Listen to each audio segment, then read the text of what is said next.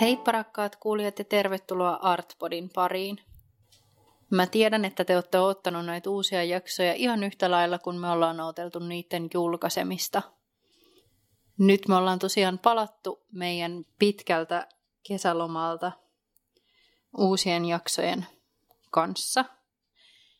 Ja aloitetaan tämä uusi toinen tuotantokausi sillä, että palataan takaisin kesään tai tarkemmin sanottuna Flow-festareille. Flow Festival 2019 sisälsi tosi paljon, oikeastaan enemmän kuin minään vuonna tähän mennessä, kaikkea taideohjelmaa. Meidän podin toinen osapuoli Daniela Vainio kävikin sitten festareilla tutustumassa ja kokemassa kaikkea upeaa taidetta ja keräsi samalla nauhalle muutamia haastatteluja, jotka sitten tässä jaksossa kuullaan. Mä oon Anni Tuomi ja mä hoidan tässä jaksossa ainoastaan nämä välispiikit. Valitettavasti en itse päässyt festivaaleille osallistumaan. Nyt ensiksi me kuullaan Flown tiedottajan Susanna Hulkkosen haastattelu. Daniela ja Susanna juttelee tämän vuoden taideohjelmasta ja vähäsen jo siitä, mitä ensi vuonna tulee tapahtumaan. Päästetään heidät ääneen.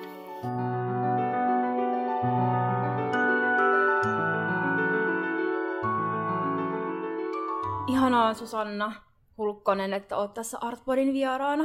Kiva olla mukana, kiitos. Millä tunnelmilla oot tänään Flown sunnuntai-aamuna? No ihan hyvillä fiiliksillä, että on hieno viikonloppu ollut, että vielä sitten tämä päätöspäivä, niin ihan jännityksellä odottaa, että mitä tänään tapahtuu. On ollut tosi upea festivaali kaiken kaikkiaan, taideohjelma ja tosi kova line-up ja upea sää ja kävijöitäkin on ollut tosi hyvin. Tänään tuli vähän myrskyä, mutta ei se kuule haittaa ollenkaan. Se on ihan hyvä vaan, että sadettakin tuolla viuhahtelee. Eli oot siis Susanna Hulkkonen, Flown tiedottaja. Ja voitaisiin puhua vähän tuosta Flown taideohjelmasta, joka on itse asiassa tänä vuonna laajempi kuin koskaan. Festareiden musiikkikeikkojen lisäksi Flowssa on nähty kuvataidetta, elokuvia, video- ja valotaidetta, runoutta, performanssitaidetta ja videoinstallaatioita. Ja lisäksi Flown taideohjelma laajeni ensimmäistä kertaa festivaalialueen ulkopuolelle, jolloin Wayne McGregorin nykytanssiteos vieraili Kansallisoopperassa. Miksi Flow haluaa laajentaa taideohjelmaansa erityisesti festivaalialueen ulkopuolella? No ylipäänsä Flow-festivaalille on tosi ominaista se, että tehdään aina vähän jotain uutta ja keksitään uusia näkökulmia. Ja nyt tänä vuonna toi Flow X -oopperailta tai illat niin oli vaan yksi esimerkki siitä, miten voidaan jalkautua erilaisiin paikkoihin, tehdä jotain uutta, tuoda ehkä oopperaan vähän uudenlaista yleisöä ja sitten taas niin kun toisaalta tarjota niin kun yleisölle sitten uudenlainen paikka ja uudenlaisia kokemuksia. Et se, niissä illoissa oli jotenkin hauskasti yhdistyi kaksi maailmaa ja se oli tosi jotenkin jännittävää ja poikkeuksellista, että siinä oli kaksi esitystä, joista ensimmäinen oli tosi semmoinen ravisteleva ja voimakas, ja sitten jälkimmäinen tämä Wayne McGregorin nykytanssiteos Autobiography Edits oli taas semmoista oikein niin kuin täydellistä nykytanssia, niin kuin oikein puhdasta ja upeata, ja siinä oli sitten kuitenkin tämä Jay Lin mukana, joka on sitten taas kokeellisen musiikin edelläkävijä. Et siinä oli tosi paljon erilaisia elementtejä. Se oli, itselle siinä oli ainakin tosi paljon niin kuin ajattelemisen aihetta vielä pitkäksi aikaa, että koko seuraava päivä meni vähän silleen mietiskellessä sitä. Mutta myös on upeata, miten ihan tälleen viimeisen 10 vuoden aikana tämmöiset niin kuin poikkitaiteelliset kokonaisuudet on laajentunut. Ja miten Flow-festivaali on muokannut kaupunkikulttuuria ja tämä taideohjelmakin on tosi moniulotteinen, eikä ole vain pelkästään musiikkia tai edes vaan kuvataidetta, vaan se laajenee vielä siitä eteenpäin.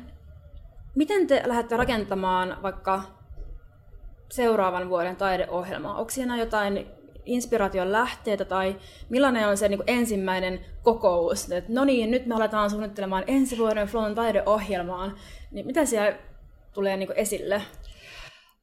No, meidän taideohjelmaa eniten miettii meidän taiteellinen johtaja Tuomas Kallio, joka sitten mä luulen kyllä, että se on aika sellaista niin kuin orgaanista, että tarkastelee ja on niin kuin tietoinen siitä, että mitä maailmalla tapahtuu ja minkälaisia ilmiöitä on ja mikä on niin kuin kiinnostavaa, mitä sattuu itse näkemään, mitä kuulee keskusteluissa. Ja kyllä se on aika semmoista, niin kuin, esimerkiksi nyt keissinä tämä Flow X Opera-ilta, että miten se syntyi, niin oli siis, että ensin Tuomas Kallio halusi buukata Jay Linin, joka on tämä muusikko siinä mukana, tämä elektronisen musiikin tekijä, niin hänet Flowhun, ja sitten sai kuulla, että hän on itse asiassa tällaisessa projektissa, ja sitten tämä projekti olikin, että mitä, että Wayne McGregor ja upeeta, että tämä on tosi kiinnostavaa, ja sitten, että no missä tämä voisi olla, ja että olisiko ihan mahdoton, jos tämä olisikin oopperassa, ja että se on semmoista niin kuin tosi polvelevaa ja luovaa se koko prosessi, että se on ehkä se, miten niin kuin Flow toimii. No, mutta toi kuulostaa ihanalta, että niin kuin sanoit, että se on orgaanista, että siellä käydään tämmöisiä luovia keskusteluita, niin sehän on niin kuin paras lähtökohta. Mm. No, Flowssa on nähty tosi paljon erilaisia taidemuotoja. Täällä on ollut tänä vuonna esimerkiksi Aato Artsin oppilaiden kuvataideteoksia, ja siellä on ollut kokeellista musiikkia ja performanssia ja elokuviakin. Niin mitä sä koet, että mitkä taidemuodot toimii parhaiten festivaaleilla? Tai mitä eroja on tuoda eri taidemuotoja tämmöiselle niin kuin musiikkifestivaalialueelle? No, eri taidemuodoilla on varmasti aika erilaiset roolit. Että just meilläkin on tosi paljon, niin kuin, meillä on tavallaan semmoista niin kuin virallista taideohjelmaa, joka selkeästi jotenkin kuratoidaan. Mutta sit on tosi paljon sellaista kaikkea taidetta, joka vaan niin kuin on. Toki sekin mietitään, mutta et esimerkiksi tosi paljon meillä on maalauksia ja niin kuin semmoista visuaalista taidetta, joka on osa myös ihan tätä, miltä Flow näyttää ja mitä sen kuuluu olla. Että me ei kaikesta edes haluta, niin kuin, tai kaikkea ei haluta sanoittaa jotenkin, että tämän teoksen nimi on nyt tämä, vaan että se kuuluu osaksi tätä niin kuin Flow-festivaalia, että se on tosi tärkeä osa. Mutta sitten meillä on näitä tämmöisiä niin kuin virallisia taideteoksia, jotka sitten kuratoidaan vähän nyt sitten eri tahojen kanssa ja miten milloinkin, niin ne on sitten taas ehkä sellaisia usein, että eri tavalla niin kuin ajatellaan, että niiden luo ehkä kannattaa just pysähtyä ja miettiä ja tarkastella toki samalla tavalla voi tarkastella ihan mitä vaan niin kuin kiinnostavaa tällä alueella, mutta että niitä me myös niin kuin sanoitetaan ja esitellään esimerkiksi teosesittelyin meidän nettisivuilla. Tuo on mielenkiintoista, kun sanoit, että on niin kuin tämä virallinen taideohjelma ja sitten on tämä ei-virallinen. Ja mä koen jotenkin, tuli tässä mieleen, että se on aika tärkeää, että ei ole semmoista niin kuin läpikuratoitua ja läpibrändättyä ja läpikaluttua ohjelmaa, vaan että se osa taiteesta tulee just vaikka näistä rakennuksista tässä ympärillä ja graffiteista, mitä täällä on jo ollut tässä tilassa ja näistä ihmisistä. Ja että on sitä niin kuin orgaanista ja urbaanin kaupunkikulttuuria myös. Just se, että me aika paljonkin ollaan nyt ehkä viime aikoina just viestinnän suhteen just mietitty sitä, että kuinka paljon asioita kannattaa sanottaa ja tavallaan niin kuin valmiiksi kirjoittaa ihmisille niitä kokemuksia valmiiksi, että kuinka pitää tuntea tai kokea joku teos, että sitten kuitenkin just festivaalialueella täällä on niin paljon kaikkea, että niin kuin, kukin voi toki kokea omalla tavallansa, että meillä on, tämä on suuri yleisötapahtuma ja mahtuu monenlaisia ihmisiä ja taustoja. Niin. Onko siellä ollut vuosittain jotain tiettyjä teemoja, jos miettii vaikka niin taideohjelman? Koska tänäkin vuonna taideohjelmassa on monta hyvin erityyppistä taideteosta, niin onko niille mietitty mitään yhtä niin kuin tämmöistä kattoteemaa vai onko ne sitten menee projektikohtaisittain? No kyllä varmasti eri vuosina on ollut aina vähän jotain eri painotuksia. Sitten meillä on perinteisesti ollut tämmöinen niinku vuoden taiteilija. Esimerkiksi viime vuonna oli Tiina Pyykkinen ja hänen tällainen installaatio, mutta tänä vuonna me ei olla varsinaisesti nimetty niinku sellaista vuoden taiteilijaa, mutta voi ajatella, että Pink Space installaatio oli sen tyyppisesti, sitä lähdettiin niinku aika sille pieteetillä niinku miettimään, ja tämä itse asiassa tämä keskustelu alkoi jo niinku, muistaakseni suunnilleen vuosi sitten, tai sille, että se on ollut niinku semmoinen, mihin on haluttu jotenkin oikein kunnolla pureutua, ja alun perin just oli ajatus, että on semmoinen tilainstallaatio, joka sitten alkoikin muovautua vähän, ja niin kuin lopulta nyt sitten sekä Pink Spacein pikkuhiljaa rakentuneen tämmöisen esittävän performatiivisen taiteen ja esimerkiksi spoken word-tyyppisten esitysten myötä, ja sitten Flow X Operailla myötä, niin sitten oikeastaan niin kuin esittävästä taiteesta tuli tälle vuodelle sitä aika vahva teema. Sellainen kanssa nyt on aika paljon just puhuttu tuosta esittävästä taiteesta ja kuvataiteesta, mutta sitten meillä on tosi tärkeässä roolissa niin kuin audiovisuaalinen taide ja valotaide.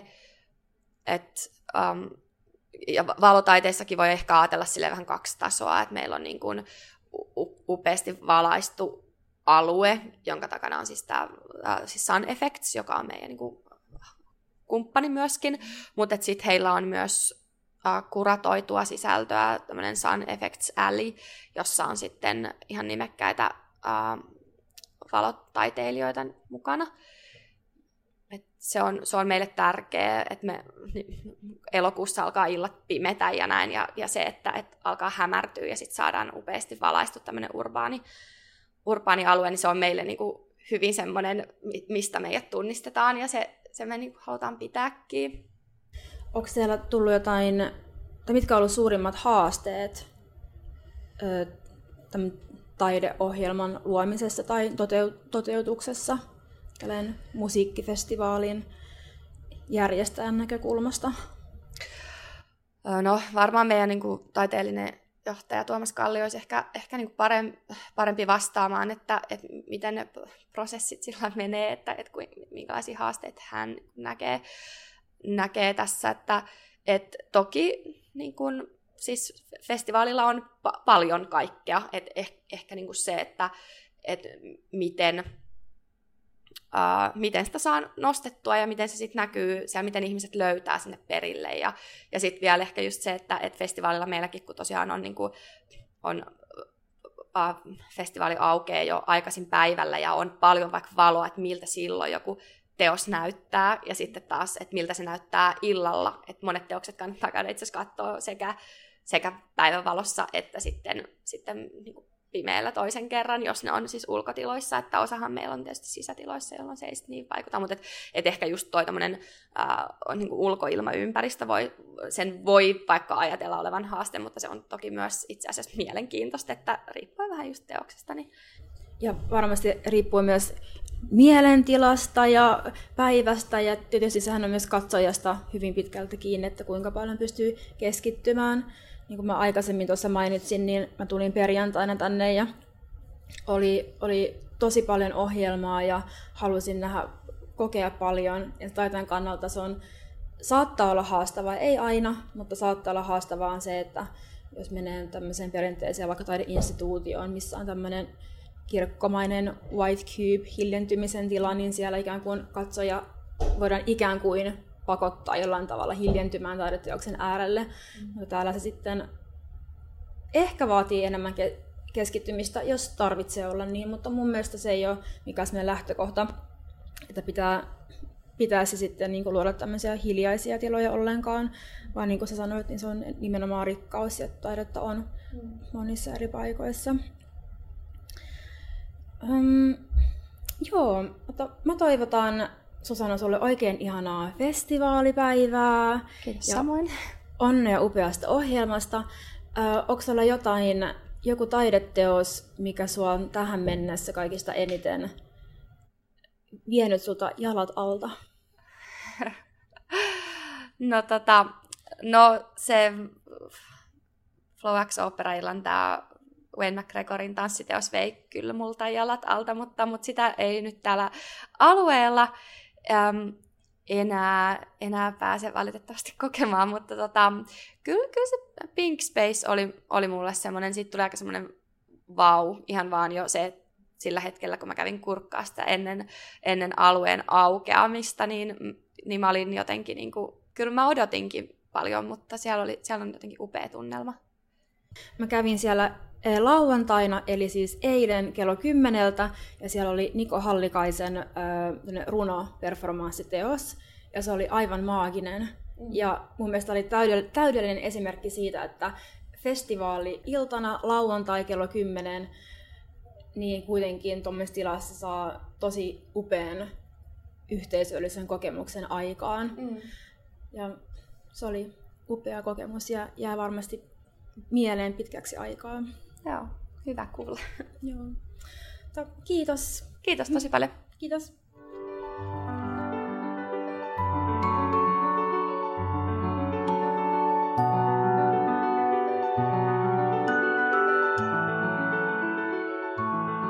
Kiitos Daniela ja kiitos Susanna. Tosi ihana kuunnella teitä. Seuraavaksi Danielan matka jatkuu Pink Spaceen, joka oli Flowssa toteutettu suuri taideinstallaatio. Pink Spacen oli suunnitellut taiteilija DJ Taika Mannila ja sisustusarkkitehti Fanni Suvila. Heidät kuullaan kanssa tässä haastattelussa.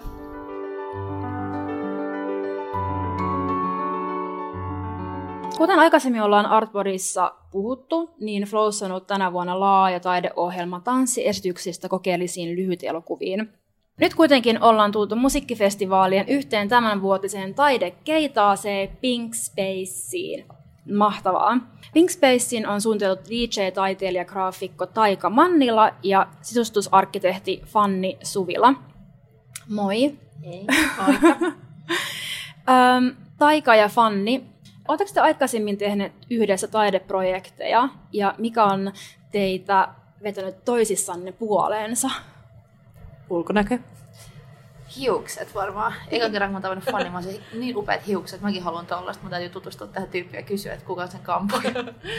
Joo, siis me ollaan tunnettu pidempään jo, meillä on yhteisiä kavereita, mutta sitten 1,5 vuotta sitten meidän yksi yhteinen tuttu vaan sanoi, että hei, että pitäisiköhän teidän kahden tavata, että teette molemmat tämän vaaleanpunaisen värin parissa töitä. Ja että et selkeästi on sellainen yhteinen kiinnostus, niin sitten ollaan siitä.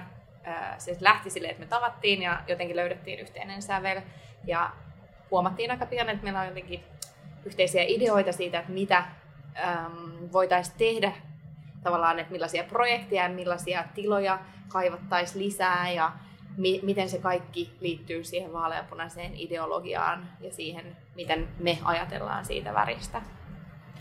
Fanni on siis tehnyt, sä oot tehnyt sun gradun vaaleanpunaisesta väristä. Oho. Ja sit mä sain kuulla tämän, niin mä olin vaan se damn it, koska mä oon itse lentänyt koulusta ulos. Ja sit nyt on silleen, että vitsi, kun ois tajunnut ton, että et voi tutkia ja tehdä työtä niiden asioiden parissa, mitkä kiinnostaa. Et jos mä olisin koulussa tajunnut, että vaaleanpunaista väriä voi tutkia, että se voi johtaa graduun asti, niin mä olisin ehkä pysynyt koulussa. No, wow, sit mä itse asiassa miettinytkin tätä, että varsinkin Taika sun niin kuin Instagramin ja taiteen perusteella ja hiusten ja muodin perusteella niin kuin kaikki viittaa aina niin kuin vaaleanpunaiseen. Niin miksi teille molemmille vaaleanpunainen? Miksi se on se juttu? Se on vaan niin ihana väri. Ja jotenkin se on tuntunut aina sellaiselta todella omalta ja siihen ei ikinä tylsistyä, että sitä voi käyttää ja sen kautta voi tehdään niin monen juttu niin eri tavalla. Se tuntuu sellaiselta loputtomalta kaivolta, mistä ammentaa. Mm. Mullakin vaaleanpunainen väri on ollut tosi pitkään sen väri, josta saa hyvän olon tunnetta ja joka inspiroi aika monella eri tavalla. Ja sitten se saa sellaisia niin mieleyhtymiä ja ajatuksia aikaan, mitkä liittyy kaikki johonkin aika positiiviseen mulla. Niin sit mä oon vaan huomannut, että se toimii mulle sellaisena triggerinä, että tulee ihania juttuja, yksisarvisia mieleen. Ja sit kun mä opiskelin, niin tosiaan mä oon tilasuunnittelija, niin sit siinä mulla heräsi kiinnostus siihen väriin tilojen osalta. Et väritutkimus on mulle ollut tosi kiinnostavaa aina, ja siitä mä olisin perehtyä siihen, että mitä väritutkimuksen puolelta löytyy ja miten tieteellisesti väriä tutkitaan ja miten niiden kytköksiä tunteisiin voidaan tutkia.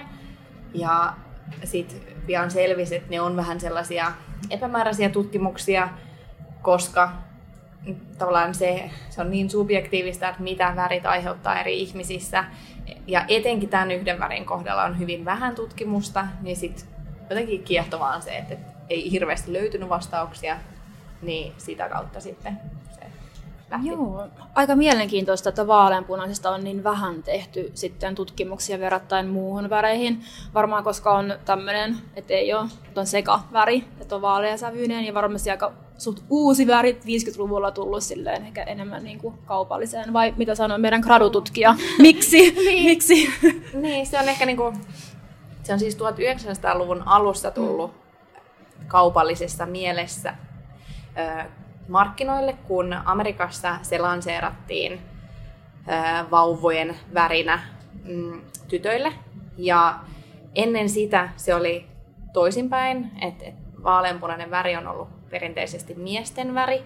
Se on liitetty punaiseen väriin, joka tarkoittaa vahvuutta ja miehisyyttä, ja se on veren väri ja voiman väri. Ja sitten vaaleanpunaista väriä pidettiin pitkään poikalasten värinä. Sitten se kääntyi päälailleen, niin tätä ei tiedetä siis, minkä takia se on kääntynyt, mutta siitä 1900-luvun alusta lähtien vasta se on ollut niin sanotusti tyttöjen väri. Sitten on paljon historiassa esimerkkejä siitä, miten vaikka rokokokaudella miehet on käyttänyt vaaleanpunaista, ja tosi monta sataa vuotta sitten Japanissa hovin miehet on käyttänyt vaaleanpunaista, ja sitä löytyy monesta eri paikasta, mutta sitten se on niinku oudosti muotoutunut tällaiseksi tyttöväriksi sitten taas meidän lähimenneisyydessä. No, mistä idea Pink Spaceen lähti ja mikä oli sen pääinspiraatio? Fanni, sun gradun nimihan oli Pink Space, right? Jep, mä unohin ton jotenkin. Mä voin kertoa sulle, sun gradun nimi oli Pink Space. Mä oon lukenut sen. Ja sit kun me lähdettiin, tai tavattiin roseviinin äärellä ja puhuttiin, että mitä me voitaisiin tehdä yhdessä, mitä me nähdään pinkkiväriä, millaisia juttuja olisi siistiä tehdä, mitä voi tehdä Suomessa ja millaisille jutuille meidän mielestä on tarvetta ja tilaa, niin sit päätettiin, että perustetaan tämmönen työryhmä, jonka nimi on Pink Space, joka tavallaan jatkaa siitä Fannin gradusta. Ja sitten päätettiin, että tehdään jotain pinkkejä, ihania tiloja. Et mä olin heti silleen, taidettiin istua Yes-ravintolassa ja siellä on semmoinen neon sydän. Mä olin, että, niin, että tällaisia paikkoja tässä on paljon enemmän. Meidän pitäisi tehdä joku hotelli, meidän pitäisi tehdä museo, meidän pitäisi tehdä baaria. Ja lähtiin miettimään, mitä kaikki ihania paikkoja puuttuu. Ja sitten, miten se meni? Otettiin semmoinen flowhun silloin eka yhteyttä itse asiassa. Ja oltiin niille se, että hei, me haluttaisiin tehdä tällainen joku ihana taideinstallaatio, selfie, koppi, unelmamaailma. Mutta me oltiin silloin ihan liian myöhässä. Me oltiin joskus vapun jälkeen liikenteessä. Ja sitten se, että no totta kai syksyllä uudestaan yhteyttä. Ja sitten me otettiin. Ja sitten vasta tämän vuoden tammikuussa sit saatiin kunnolla sovittua, että flowhun nyt tapahtuu jotain.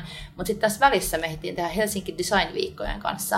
No niin kuin tosi pienen budjetin pop-up Pink Space, ne ravitaan Jackin takatilaan. Se oli eka kokeilu ja nyt tää flow on sitten vähän isompi homma.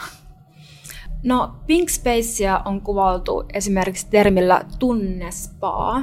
Mitä tarkoittaa tunnespaa?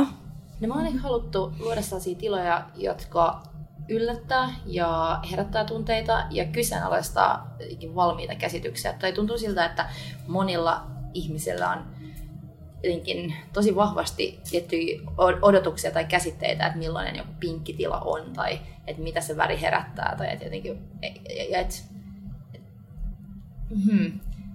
se on jotenkin pinnallista tai vähän hassua eikä niin vakavaa tai hienoa, niin sitten ehkä tällä tunnespaalla me tarvitaan sitä, että me toivotaan, että kun sä tuut tänne tilaan, niin sun tunteet saa sellaisen hieronnan, sun oletukset ja jotkun vähän jämähtäneet käsitteet saattaa niinku pyörähtää. Vaikka sä otat hyvän hieronnan, niin sit sä oot uusi ihminen. Niin me halutaan luoda sellaisia tiloja, missä sä vähän muutut, ja kun sä tuut sieltä ulos, niin sä oot erilainen, ehkä vähän rentoutuneempi versio itsestäsi. Ja just se, että tarkoitus ei ole, että tuolla on tilaa vaan positiivisille asioille, vaan siellä täytyy olla myös tilaa sille, että voi just ehkä kyseenalaistaa omia ajatuksia tai tunteita, tai että niiden taideesitysten kautta, joita siellä nähdään, ja on nyt jo viikonloppuna Flowssa nähty, niin on käsitelty myös aika vaikeita aiheita.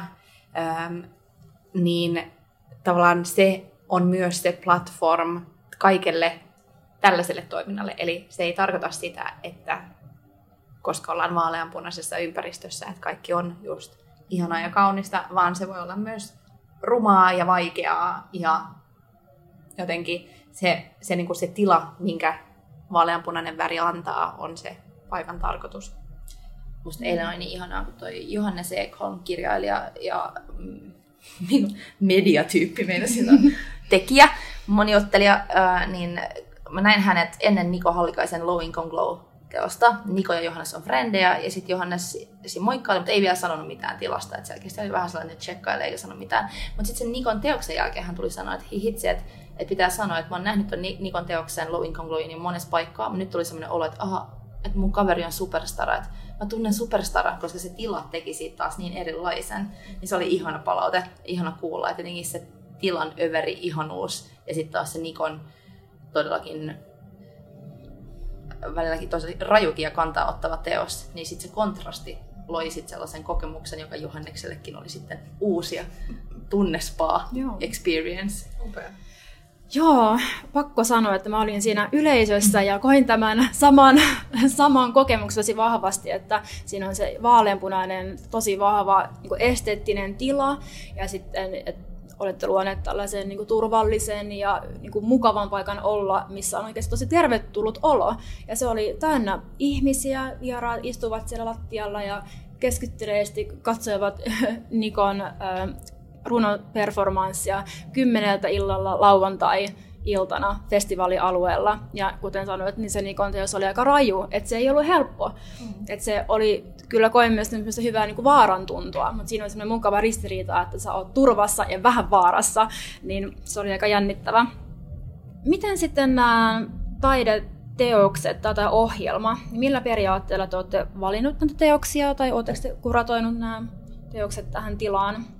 Että onko tähän ollut tämmöinen kattoteema tai ajatus?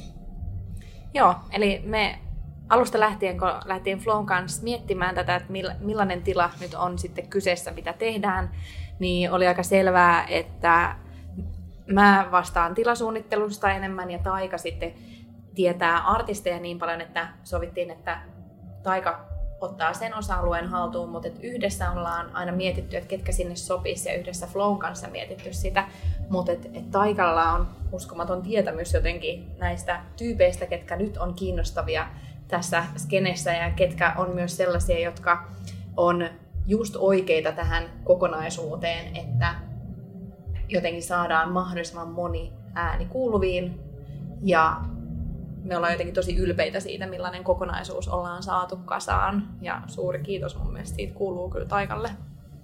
Sitten ollaan mietitty tosi paljon sitä, että millaiset äänet ei meidän mielestä tarpeeksi usein tai koskaan pääse tarpeeksi paljon esille. Ja koitettu niitä nyt nostaa tässä meidän teoksessa esille. Ja me lähdettiin sillä kärjellä, että etettiin tosi paljon runo- ja spoken word-esityksiä, koska Flowlla oli kanssa toive, että täällä kuulemma on tarpeeksi DJ-kioskeja. Ja se oli hauskaa, että Flowkin tuli se toive, että haluttaisiin poikkitaiteellista ohjelmaa ja jotain, mitä täällä ei vielä ole. Ja just vaikka toi Nikon teos, niin Niko on tehnyt itse asiassa Red Gardenissa vähän jotain saman tyyppistä kuulemma edellisenä vuosina, mutta et sille teokselle ei välttämättä olisi ollut vielä tilaa. Niin se oli yksi ekoiteoksia, mihin me löydettiin vaikka tähän meidän hommaan, että me luotiin tila, johon se sitten tosi hyvin sopi. Ja sitten mä huomannut, että Helsingissä on kanssa, tai Helsingissä, mutta Suomessa on tosi vahvasti just semmoinen spoken word ja runoskene tosi kiinnostavassa kasvussa. Ja tänäkin kesänä ollut vaikka Miss Visio Festareilla muuallakaan spoken word lavoja. Ne oli tosi kiva, että sitten meidän tila pystyi taas toimimaan semmoisena alustalle jollekin liikkeelle, joka on kasvussa. Kyllä. No mulle tuli heti tästä niinku Pink Spaceista mieleen Safe Place. Niin oliko teillä ideaa tässä Pink Spaceissa nimenomaan luoda tämmöinen Safe Place? Sara Melleri just opetti mulle tuossa pari viikkoa sitten, että kansi varoa sanaa safe place, että ikinä ei ole safe place, mutta voi olla safer place. Okei, okay. No niin, toi on hyvä. Että se on hyvä, että totaalisesti turvallisia tiloja niin vaikea luoda, mutta että safer place on se, mihin pyritään. Ja ehkä kaikessa meidän molempien tekemisissä niin me mietitään tosi paljon, mitkä on meidän arvot, että tiedostetaan tosi paljon, mitä ollaan tekemästä, millaisia tiloja luodaan, millainen vastuu meillä on, vaikka me luodaan tilaa ja mitä me halutaan viestiä. Niin me postattiin just Instagramiin tuossa pari päivää sitten perjantaina kuva tuolta meidän tilassa, laitettiin, että Pink Space is our reality, että tämä maailma on se, missä me eletään ja mikä on meidän todellisuus ja mitä me halutaan näyttää muille, koska tuntuu siltä, että se ei ole todellakaan liian selvää vielä, että näitä juttuja pitää avata ja pitää puhua enemmän siitä, että miten kohdellaan muita ja mikä tuntuu hyvältä. Ja kans meidän taiteilijoiden kanssa me ollaan aika paljon käyty sitä keskustelua, että mikä tuntuisi heiltä hyvältä, että millainen tila voisi olla. Ja että vaikka meillä on tullut kysymyksiä, kun me ollaan puhuttu just tästä, että me halutaan luoda safer space, niin on tullut kysymyksiä heille, että no miten se oikeasti sitten on. Ja sitten ollaan avattu sitä, että no, että kaikkien tuolla tilassa työskentelevien ihmisten kanssa käydään keskustelua, että miten kohdellaan ihmisiä ja millainen tila tämä on. Sitten siellä on sellainen soittolista, joka kanssa on kuratoitu silleen, että kaikki artistit, jotka kuuluvat sillä soittolistalla, edustaa tätä arvomaailmaa ja siellä kuuluu myös sellainen manifest, joka kertoo yleisölle aina välillä, miten pitää käyttäytyä tässä tilassa. Niissä peileissä lukee sanoja, jotka ammentaa meidän manifestia. Stage-manageri, joka tuolla pitää huolta kaikista taiteilijoista, niin ihana Emmi, niin hän aina kuuluttaa artistin ennen sellaisen pienen manifestin, just missä kerrotaan, että miten pitää käyttäytyä. Ja, että ehkä keskustelemalla ja sitten, että mietitään joka ikisessä detaljissa sitä, että miten saadaan kaikille mahdollisimman hyvä olo ja niitä arvoja toteutettua. No missä on Pink Space, Fanni ja Taika vaikka muutama vuoden kuluttua? Onko tämä niinku expanding vai onko tämä nyt se niinku kupla puhkea vai mitä tästä eteenpäin? Mä sanoisin, että se on jossain isosta tapahtumasta, isommasta mittakaavassa. Toivottavasti. Se olisi aika unelmatilanne, että jos sen konseptin voisi viedä isommin vielä seuraavaan paikkaan ja niin, että kun nyt nämä meidän taiteilijat, jotka on esiintynyt tästä tilassa, on sanonut suoraa palautetta monesta asiasta ja muun muassa siitä, että kuinka hienosti tämä on hoidettu, että ihan Flown puolelta myös se, että kuinka ihana stage manageri just on, joka äidillisesti pitää huolta kaikista ja kuinka toiveita on pyritty toteuttamaan mahdollisimman hyvin ja että me ollaan käyty juttelemassa paljon niiden kanssa, just niin kuin Taika sanoi, niin ollaan keskusteltu tosi paljon monesta eri aiheesta. Niin se palaute on ollut niin jotenkin silleen, voimakasta ja tosi tunteellista, koska nyt kun me ollaan yli puoli vuotta tehty tämä projekti ja nyt saa tuollaista palautetta, niin se on jotenkin vaan niin hieno kiitos. Niin tuntuu siltä, että tällaiselle paikalle on tarvetta, tälle on kysyntää ja on niin valtavasti taiteilijoita, jotka niin upeasti sopisi tällaiseen tilaan esiintymään, että jotenkin se olisi aika unelmatilanne, että tämän saisi vielä suuremmassa mittakaavassa jonnekin. Et etenkin nyt kun ollaan huomattu, että tämä on ollut joka ilta, joka esityksessä täysin täynnä, että ihmiset on jonottanut sisään, niin onhan se aika hieno juttu. Ja sitä on ollut myös niin kivaa. Sä, Fanni, laitoit just Instaan tuossa eilen, että tämä on varmaan niin kivempi juttu, mitä sä oot ikinä tehnyt, ja mulla on sama fiilis, että vaikka tämä on ollut todella iso projekti ja tässä on ollut vaikka mitä pitkiä päiviä ja kriisitilanteita ja ollaan opittu niin paljon ja nukuttu tosi vähän, mutta tämä on ollut aivan mieletön kokemus ja mäkin olen tehnyt vaikka mitä, mutta en ikinä ole tehnyt mitään tällaista, joka kanssa on ehkä koskettanut jotenkin niin eri tavalla niin paljon ihmisiä, niin tämä on kyllä nyt niin kiinnostava tapa tehdä taidetta ja töitä, että nyt vähän levätään ja sitten tehdään kyllä jotain vielä isompaa ja hienompaa seuraavaksi. Tämä on tosi tämmöinen tosi yhteenkokoava voima, kun tuntuu, että nykyaikana tai monet taiteilijat tekee töitä yksin ja sitten tullaan esittämään töitä. Tai on myöskin festivaalillakin on tämmöinen starakulttuuri, että ollaan lavalla ja siinä on tämmöinen ikään kuin voi olla kahtiajako, että on esiintyjä ja yhteisöä, niin Pink Space on tavallaan tuonut ihmiset yhteen tosi upealla tavalla. Wow. Kiitos, kiva kuulla. Kiitos. Mutta upeaa festivaalia, nauttikaa tästä päivästä ja onnea, onnea. Kiitos. Kiitos paljon.